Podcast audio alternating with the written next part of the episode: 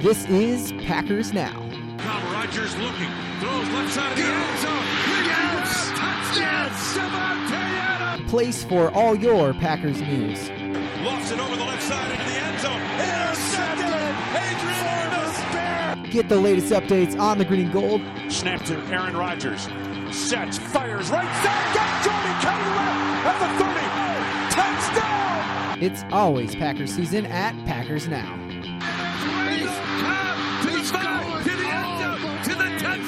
Right here, right now. Let's! And the Packers are going to the NFC Championship game! I am your host, Ben Krakowski, and today I want to address the final position groups we have not talked about in depth for the Packers for the upcoming draft on Thursday this week. And those positions are QBs, running backs, and tight ends. And at QB, the Packers obviously are set with Aaron Rodgers and Jordan Love, but there is a chance, a small chance, that the Packers could still trade Jordan Love in the upcoming draft. A few teams specifically like Carolina, like Seattle, maybe even Washington, maybe even Indianapolis looking into the future, may see Jordan Love as a better option than some of these rookie QBs teams may be uh, trying to take a chance on. And here's why. Jordan Love was drafted two years ago at the age of tw- just 21 and a half years old. Now, Jordan Love is 23 and a half years old right now. He's developed for two years in the NFL and is still basically the same age as most of these quarterbacks just leaving college in this upcoming draft. The Packers could maybe squeeze a second and a third round pick out of a team like Seattle if they really wanted Jordan Love. This would give the Packers an opportunity to possibly draft a QB to keep on the roster to start to develop. So if the Packers were to trade Jordan Love, then yes, it would be worth it to possibly draft a guy. In this draft, to me, there's only, I believe, three guys worth mentioning, and here's why. Most of these these QBs are flying up draft boards. QBs are the most valuable assets in today's NFL, and because of that, they're going to be drafted almost always higher than they should be. So with all the positions, the question always isn't who's the best QB, but who's the best for the value. And to me, there are honestly three guys actually worth drafting compared to where they are currently being valued at by the rest of the NFL. The first of which is Sam Howell out of UNC. Howell has played college football for just three years and from day one was a starter running their offense. He put the second best true freshman season ever at, at the quarterback position since PFF was created with an overall PFF grade of 82. Then he was even better as a sophomore at 19 years old with a 92.3 overall grade and then had another elite season with a 90.9 overall grade. Howell's best season was two years ago in 2020 when he had some NFL caliber players alongside him. And we saw how accurate he could be, especially as a passer deep down the field. This season in 2021, he actually lost most of his entire offense, so he won in a different way, and that was as a runner. He couldn't trust his weapons and instead ran for over 1,100 yards and 62 broken tackles in 2021. At the Senior Bowl, most of these major QBs uh, were in attendance, and Howell performed significantly better than any other major QB in attendance over the course of that week. So better than guys like Kenny Pickett, uh, Malik Willis, all of those guys. Okay, he was the best. Okay. One of the biggest reasons Howell is being slept on is that it will take him time to really be able to step into an NFL offense because at UNC he ran more RPOs and go routes than any other team in college football. So he wasn't required to go through progressions, wasn't required to read defenses, all those types of things. He wasn't required to make a lot of those other NFL types of throws. Um, and because of that, teams are worried about how he will transition into the NFL. Howell, because of that, is being valued as the fourth or even fifth QB taken off the board, which means you could be able to pick him up in the draft almost probably at the end of the second round, even. If Aaron Rodgers had just signed the deal he did, and I did not have Jordan Love on my roster, I would be drafting Howell with my last second round pick. I think he's that good. He will just need time to develop to really learn how to play QB in the NFL. But he's shown he can win as a runner. He has the elite arm talent to win deep down the field, and I think the best situation for Howell is learning for at least a year or two, and he would definitely be able to do that in Green Bay, and the pressure wouldn't be there from a second, a late second round type of player. Now, the other two QBs that stick out to me, they really stick out for several reasons because if you look at QB success, projecting QB success from college to the NFL, there are several different indicators, measurables, like stable metrics that have been found year to year to project to the NFL. And at the QB position, those are PFF passing grade from a clean pocket, PFF passing grade on throws without play action, big time throw rate, uh, turnover turnover worthy throw rate, and age.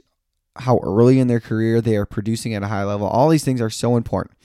So I went and ranked each major QB in the including Kenny Pickett, Matt Corral, Desmond Ridder, Sam Howell, Malik Willis, Carson Strong, and Bailey Zappe.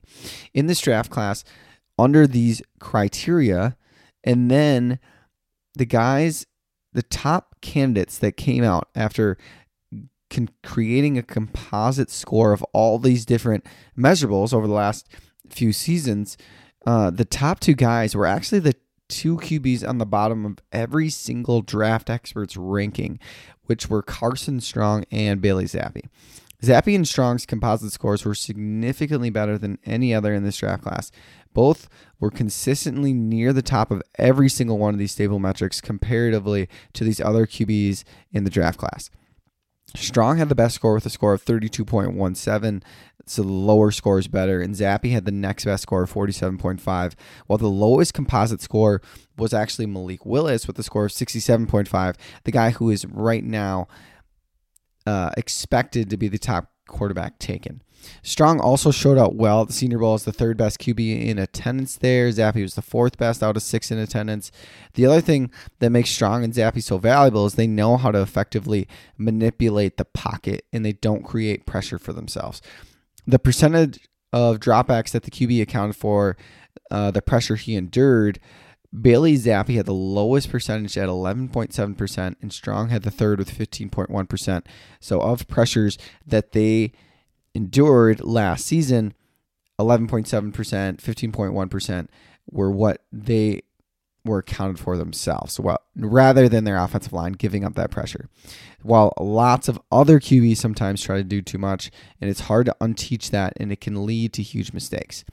What we saw from Strong is the fact that he is strong. Exactly what his name says. He has a very, very strong arm. Great zip on his passes. He reminds me of the classic Tom Brady, Peyton Manning's to me in two ways. Two ways. One being strong is a great decision maker with the ball in his hands, and the main reason for that is is that he has great pre-snap abilities to read a defense, get the offense adjusted, recognize concepts that are occurring before the play even starts. The other being that Strong is not very nimble, not very athletic. He's super tall, lanky, lanky dude. He's going to stand there in the pocket. That's his game, which isn't typical in today's NFL yet. But that doesn't mean it can't work. It can, and I think his uh, lack of athleticism is being probably overvalued in a negative way. He's a phenomenal QB. He's got a very tight spiral, a really fast release. His offense at Nevada relied on him as he threw the ball on average more than 50 times per, ga- per game. That's a lot of pressure to be holding at the collegiate level. The only real knack on Strong is a degener- degenerative knee issue he had, but he had that worked on this offseason. I don't think it's going to end his career. This guy would be a steal in the third round. Then there's Bailey Zappe. Bailey this last season transferred to Western Kentucky after playing at Houston Baptist his first two seasons. He had a career year, 87.8 passing grade, a QB who also has a very quick release, can get the ball out very fast.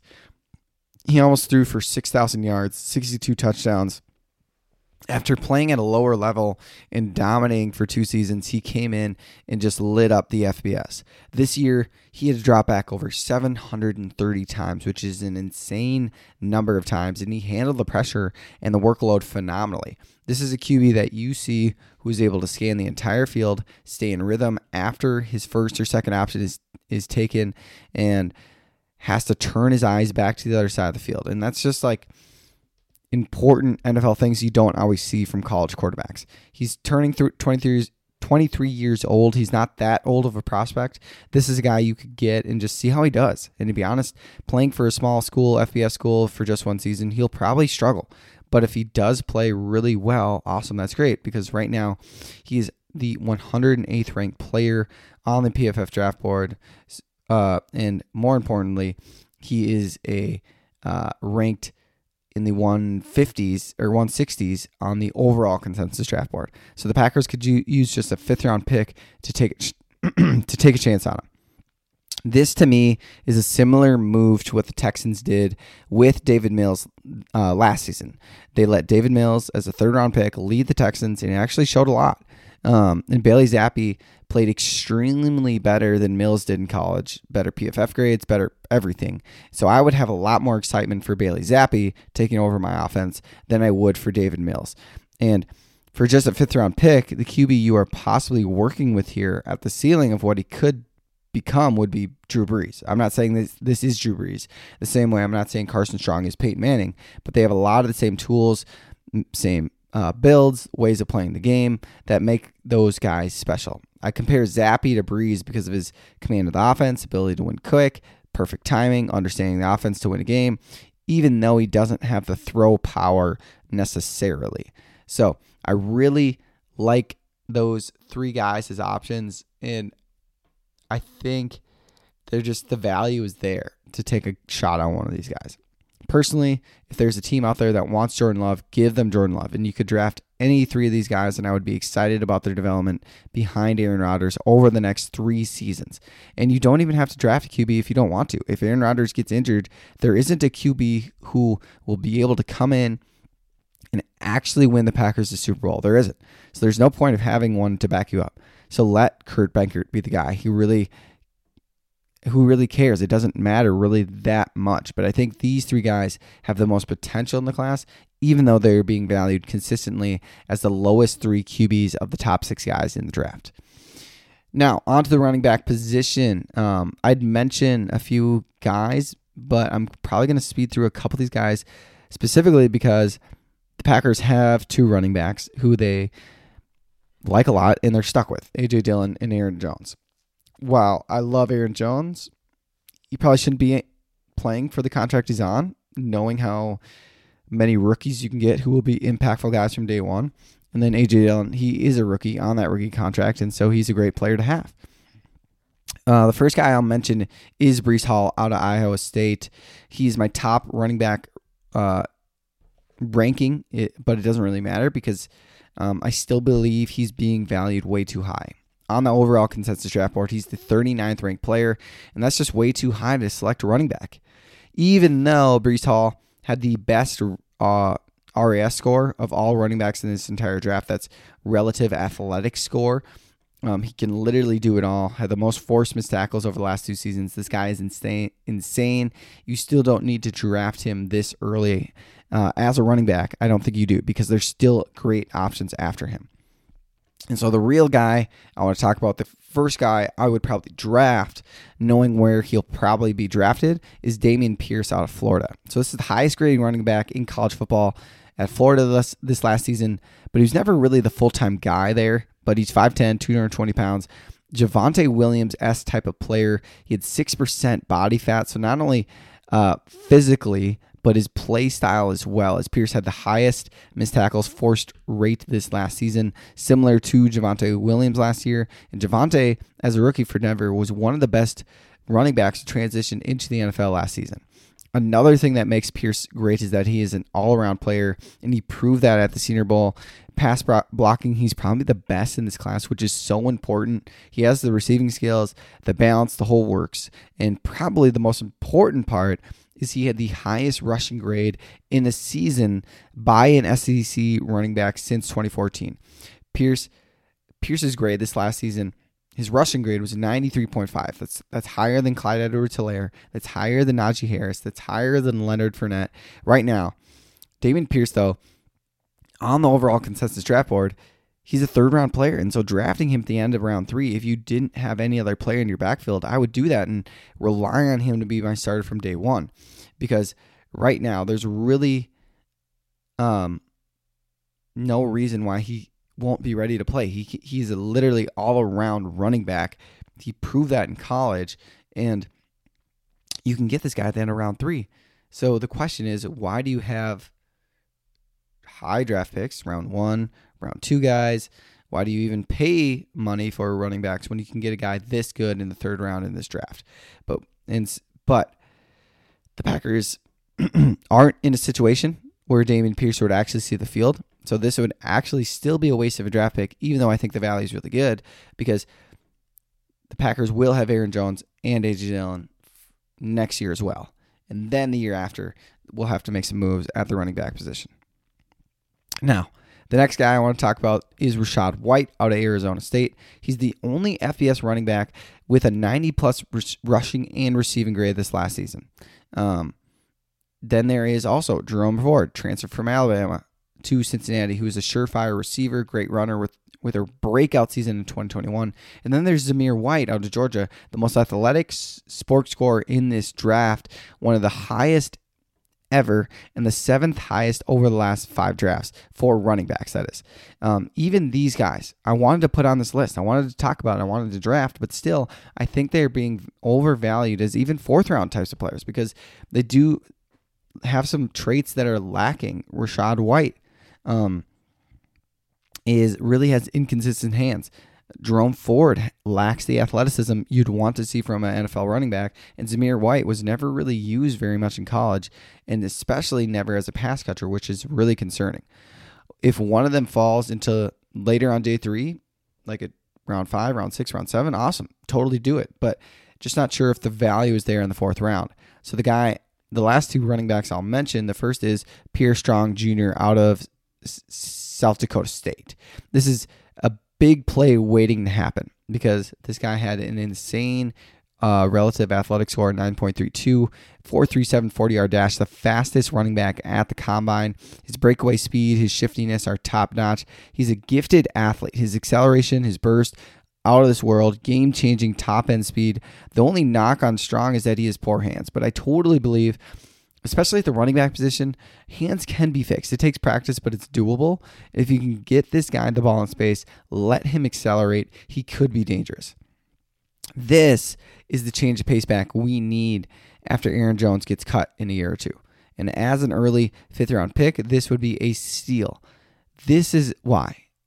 Pierre Strong Jr. is why Aaron Jones is unneeded on your team because you can pick up Pierre Strong in the fifth round for pennies on the dollars to get the same type of production. And then finally, last guy I mentioned is Isaiah Pacheco, running back out of Rutgers. So uh, Isaiah was one of the best athlete athletes coming out of the combine at the running back position. Listen to these to these numbers: 98th percentile speed score and 93rd percentile bench. So this weird combination of crazy strong, crazy fast.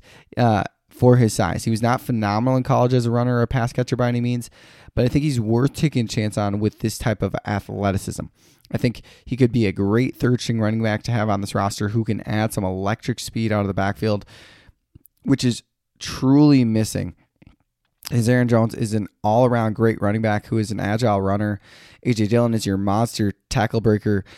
While Pacheco in the seventh round could be that speed guy who could make a huge play if you get him the ball in space. This type of speed is also vital to have on your special teams, and he could add that. But he's not just speed without weight. This guy's 216 pounds, so he can take a hit and give a hit as well. This guy, as a very late seventh round draft pick, even capable of being undrafted. But if I'm the Packers, I'm bringing him in the building there in the final round of the draft, or even as an undrafted free agent. And then the final position I want to talk about today is the tight end group. So the first top player on everybody's draft board at the tight end position is Trey McBride. Um, the he is the consensus number one guy out of Colorado State, and it makes sense. He had a 90 2.1 PFF receiving grade against man coverage last season. Catches everything thrown at him. Really good speed score of 114.8, which is really amazing for the tight end position. But even with all that to me, he's still not a top 50 player and not worthy of being drafted in the second round because I don't think the tight end position is that important to draft that highly. Okay. And so I would have to say the same thing about Greg Dulcich, another tight end I liked, but is being valued way higher than I thought he should be still because the NFL is valuing him as a second round player as well, and he's just not worth it. Okay. These guys aren't that good. They're not that surefire of talents at the tight end position, and the tight end position is just not that valuable. So The real value comes with the my next two, guys, and that's Jelani Woods out of Virginia and Charlie Kolar out of Iowa State. First, Jelani is a huge man, six foot seven, 259 pounds. He is an easy target. One of the most important things that tight ends need to produce in the NFL is a fast 40 time. And at Jelani's height and weight, he could really move with a 4.6140, which is pretty fast, understanding how big of a human this guy is. Not to mention, this guy has an insane wingspan with over 34 inch arms, which makes it very easy for him to make plays in traffic or with guys all over him, allowing Rodgers to put the ball in only a place a guy like Jelani Woods could get. Jelani came into college as a top 25 quarterback prospect, but actually moved to tight end during his redshirt uh, freshman season. I don't like drafting tight ends, but if the Packers can pull off getting a guy like this with his athleticism, still truly owning and learning the position, and coming off a productive senior year where he had an 82.8 receiving grade, receiving grade, and was first team All ACC, I think this could be a steal in the fourth round. Okay, um, because I think tight end is a hard position to assess, a position that really all that matters is your athleticism. So I think getting a guy like this on day three, this is the right spot to be drafting tight ends. Then there's Charlie Kolar out of Iowa State, very similar to Jelani Woods, 252 pounds, six foot seven, speed score in the 87th percentile. But the thing about Kolar is he's actually more athletic than Jelani Woods, and that showed at the combine. He was the 75th percentile or higher in almost every single drill in his agilities, his explosiveness, even in his hand size. It puts a lot more rhyme and reason of why Kolar was so productive in college with three straight seasons of overall PFF grades of 85. He was a touchdown machine in college, and I think it makes more sense because his giant hands combined with his 96th percentile arm length, he can catch in traffic like no other. Here, maybe my favorite value addition in the draft. And again, another fourth round tight end prospect. And the final tight end I will mention is James Mitchell out of Virginia Tech. He's six foot four, 249 pounds, nice weight, sort of short arms, smaller hands though.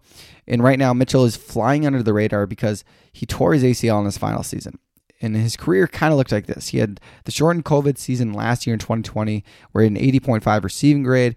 I think he was looking to build onto that season for his senior year and then tore his ACL in just the second game of the season. And so we don't have that much data to see how he would have played his senior year. Um, but he decided to go to the draft anyway. He could have been set up for a monster year. We didn't get to see it because of that injury. We don't even get to know his athletic scoring numbers because of that injury.